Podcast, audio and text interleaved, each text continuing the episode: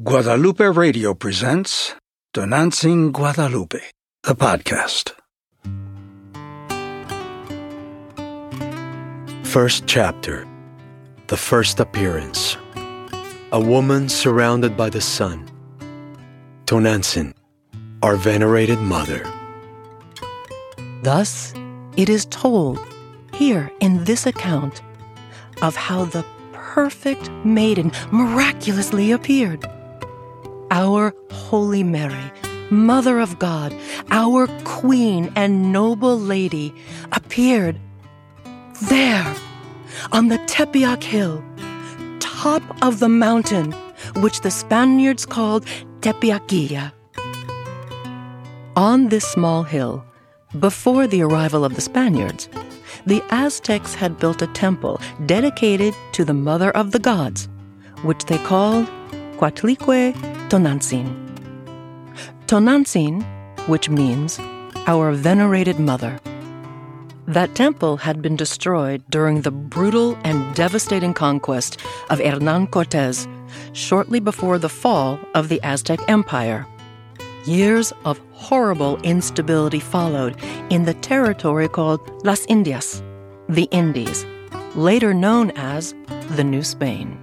During Carlos' first reign, important changes were promoted in the legislation of the Indies, such as the prohibition of slavery. However, the expeditions for conquest and the power struggles between Spaniards continued. During that time, what is now known as Mexico was then called Mexico. Carlos, the first of Spain, appointed Fray Juan de Zumarraga, the first Franciscan bishop of Mexico, to be the protector of the Indians. Along with this religious authority, the so called First Court arrived to Mexico with the idea of verifying on the part of the king if there were injustices in the Indies and contempt for his orders. And so, ten years after the fall of Mexico Tenochtitlan, with arrows and shields put aside, peace and harmony began to reign almost everywhere, except for Nuño de Guzman, president of the First Audience, and General Delgadillo, who continued with their corruption and disastrous abuses against the Indians.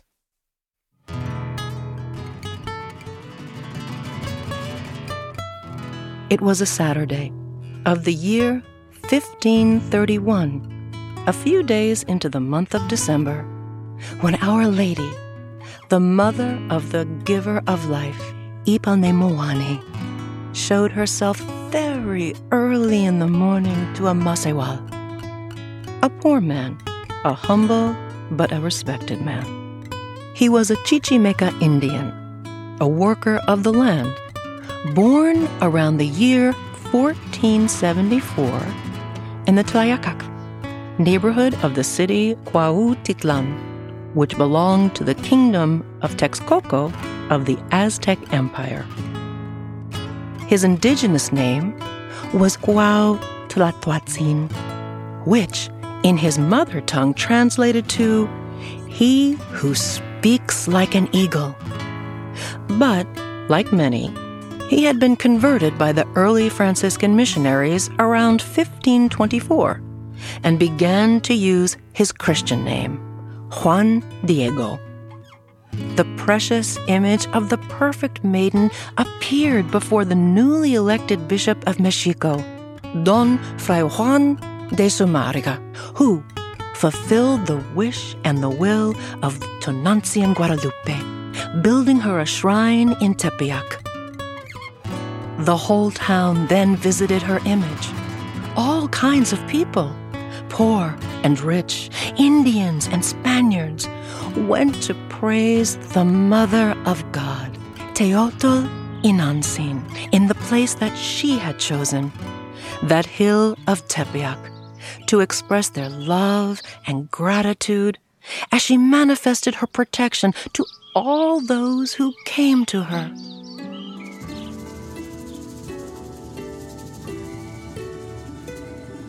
It was early morning on Saturday, December 9th, 1531, not yet dawn, when a man by the name of Juan Diego Cuauhtlatoatzin, who is said to have had his home in Cuautitlan, suddenly stopped on a little hill called Tepeyac. Juan Diego was a man of faith, considered pious both by the priests and by the inhabitants of these lands. Juan Diego, leaving very early from Tulpetlac to Tlatelolco, made a great effort to go every week to pursue his religious studies of God and his commandments. He was already 57 years old, and his wife, Maria Lucia, had died two years earlier.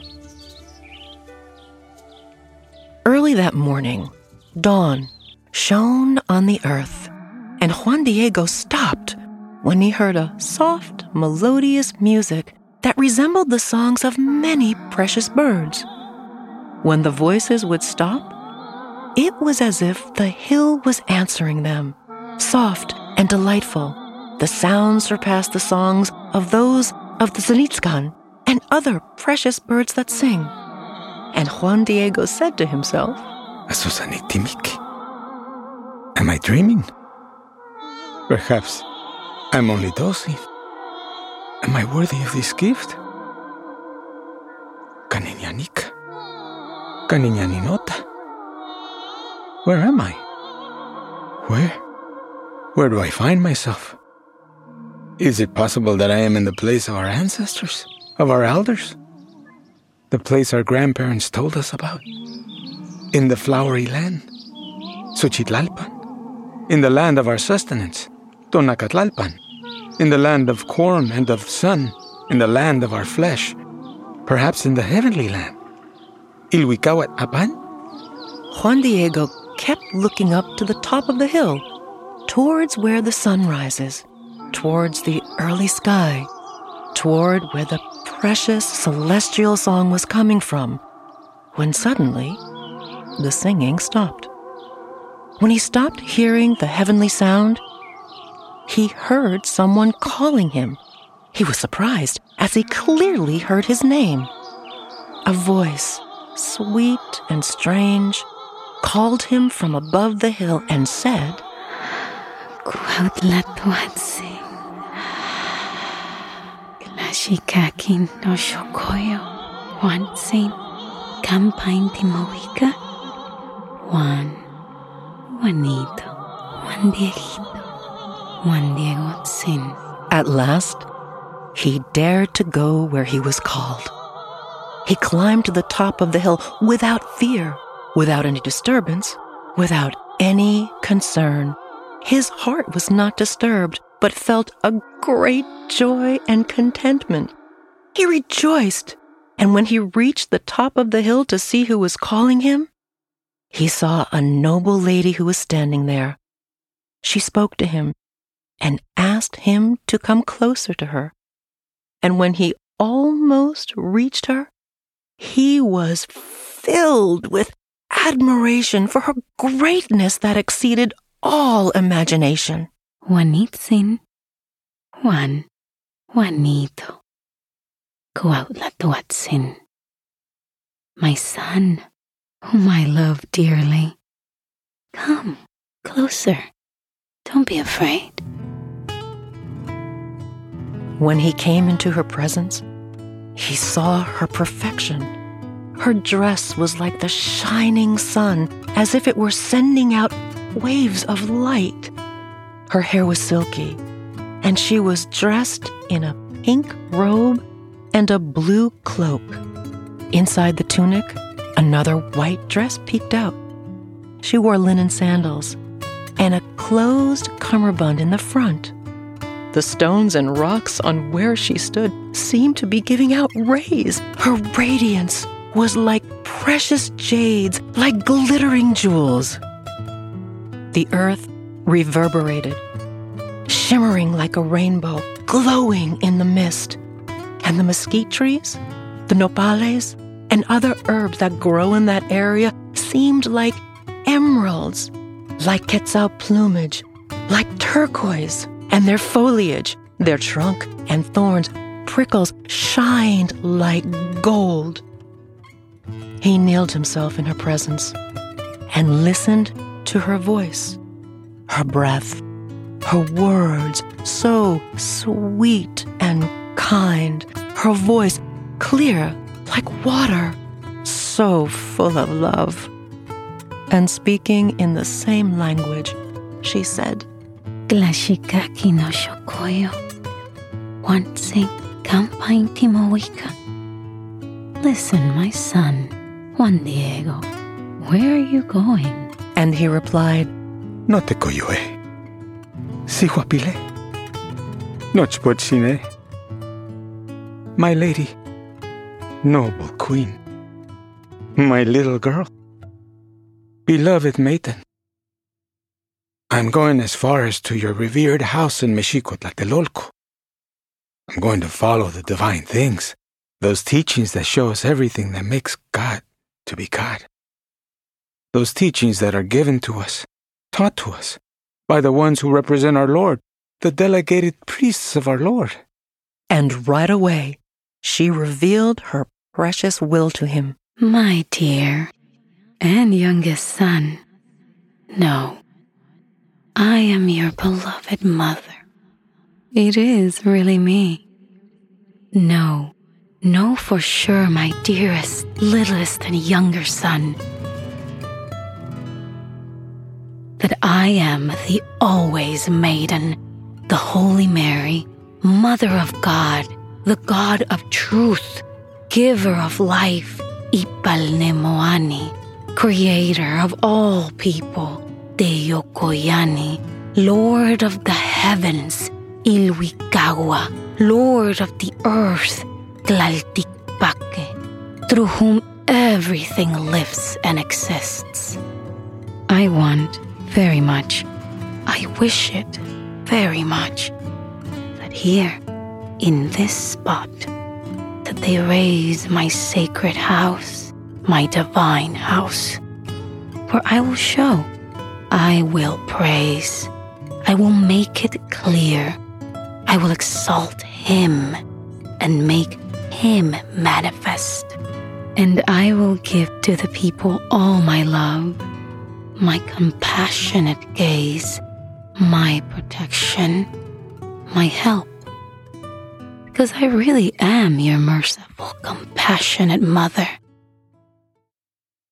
I am yours and of all the men and women who live together on this earth, and also the mother of all other people, people of different ancestries, those who love me, those who seek me, those who trust me. There, in that sacred place, I will listen to their crying, to their joys, to their sadness, to their sorrows and complaints, and there I will remedy all their various needs, their miseries, and their pains, and to bring about what my compassionate and merciful gaze is trying to do.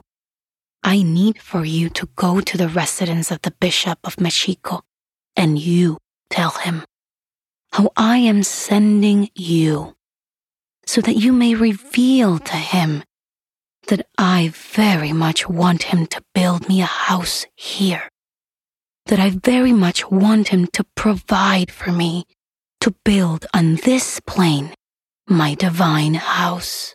You will tell him everything you saw, what you heard, and what you have admired, and rest assured that I will greatly appreciate and pay for it. That is why I will enrich you. I will glorify you because you deserve much. And I, your mother, your noble lady, always a maiden, I will reward you for your tiredness, for your fatigue, for your service, for your work and trouble that my mission will cause you. I will reward you. You have already heard, my dearest son, my breath, my word, my truth. Go now, do what you're responsible for, and put forth your best effort and faith. And in her presence, he immediately kneeled and said, No te coyoe.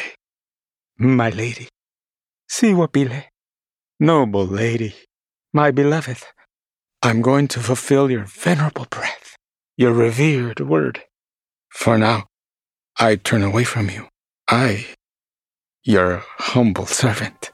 Then he came down the hill to go to fulfill his errand. He came to find the road that goes straight to Mexico. And when he got to the inner city, he went straight to the bishop's palace, the governing priest who had recently arrived. His name was Don Fray Juan de Zumarraga, a Franciscan priest. Mexico was in a critical situation. Natural catastrophes, slavery, corruption, invasive authoritarianism at all levels, irreverence and persecution, fear and despair. The indigenous Mexicans exclaimed, Neither you understand us, nor we understand you, nor do we know what you want. Let us now die, and let us now disappear, because now our gods are dead. This devastating request extracted from the terrible reality that was being lived in the recently born New Spain. This very critical time, before the clamor for justice and life, was what made the bishop write to King Carlos, the first of Spain. If God does not provide a remedy from his hand, the earth is on the point of being totally lost. The indigenous Mexicans, faced with the customs and beliefs of foreign culture and dispossessed of all their former greatness, had lost all their reason for living. In addition, the abuse, the violence, and corruption of the tyrants, Nuño de Guzman, Diego Delgadillo, and Juan Ortiz de Matienzo, was barbaric. They were part of the administration of auditors that the King of Spain had sent to the New Spain. The bishop continued writing to the king. The judges of the Supreme Court, with unhealthy greed, commit all kinds of abuses. They distribute among themselves thousands of Indians, chain slaves, sell justice, take indigenous noblemen as hostages to later demand a ransom, and everything to accumulate more and more riches. They commit such abuse that they put the whole country in revolt and danger. As soon as Juan Diego arrived at the bishop's palace, he knocked on the door, and a friar opened it for him. Who's knocking? Who is it? Excuse me, sir, but I come to give a message to the bishop.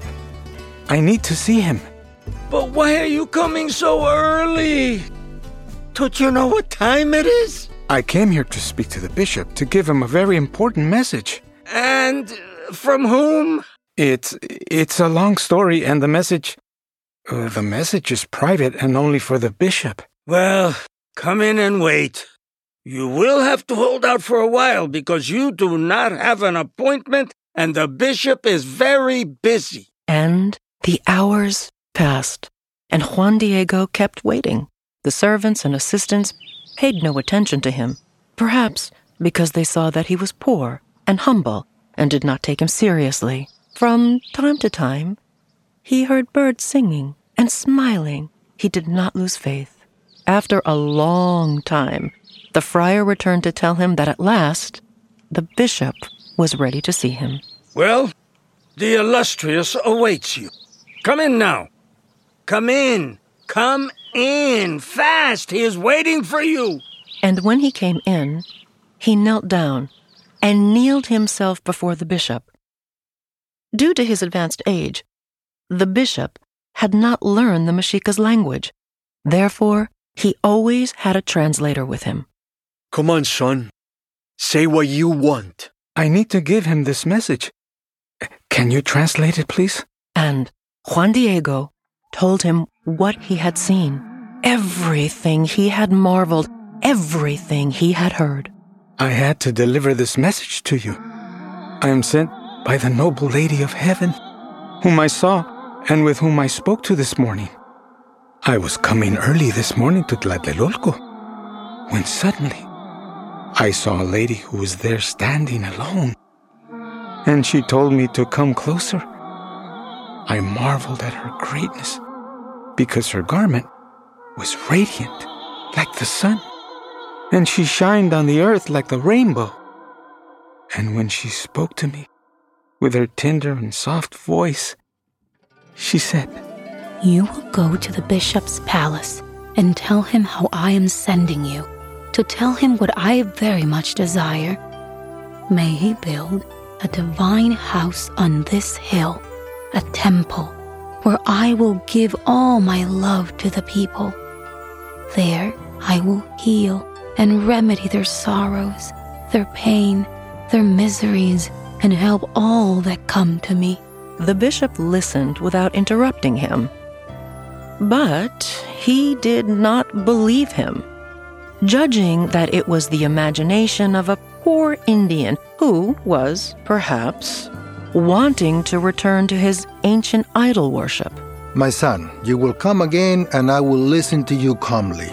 I will look at what you say carefully and consider the reason why you have come, what has truly brought you to see me, what is your will, what is your wish, and your desire. Go now, go back to your house, for it's already late and you must rest. And the bishop told the interpreter, when Juan Diego left the room, Without you, what would I do? What account could I give of someone I do not understand nor know his true conscience? and Juan Diego Cuau Tlatuatzin left and was sad. And the servants, laughing, locked the door so that he would not enter again. End of the first chapter. Tonantzin Guadalupe the podcast is an original production by Guadalupe Radio. Theological advisor Father Roberto Figueroa, with special performances by Sal Lopez, Ari Dario, Maritzel Carrero, Jesus Nebot, Efraín Figueroa, Andres Londono, and Denise Blasor. Soprano, Juliette Blasor. Graphic designer, Marta Naranjo. Recording by Gerardo Nevares and Rafael Valdez. Editor Ramon Velarde. Original music by Maestro Marcos Loya and Juliet Blasor. Script, production, and direction Denise Blasor. Executive producer and director Rene Heredia. Tonantzin Guadalupe, the podcast. All rights reserved.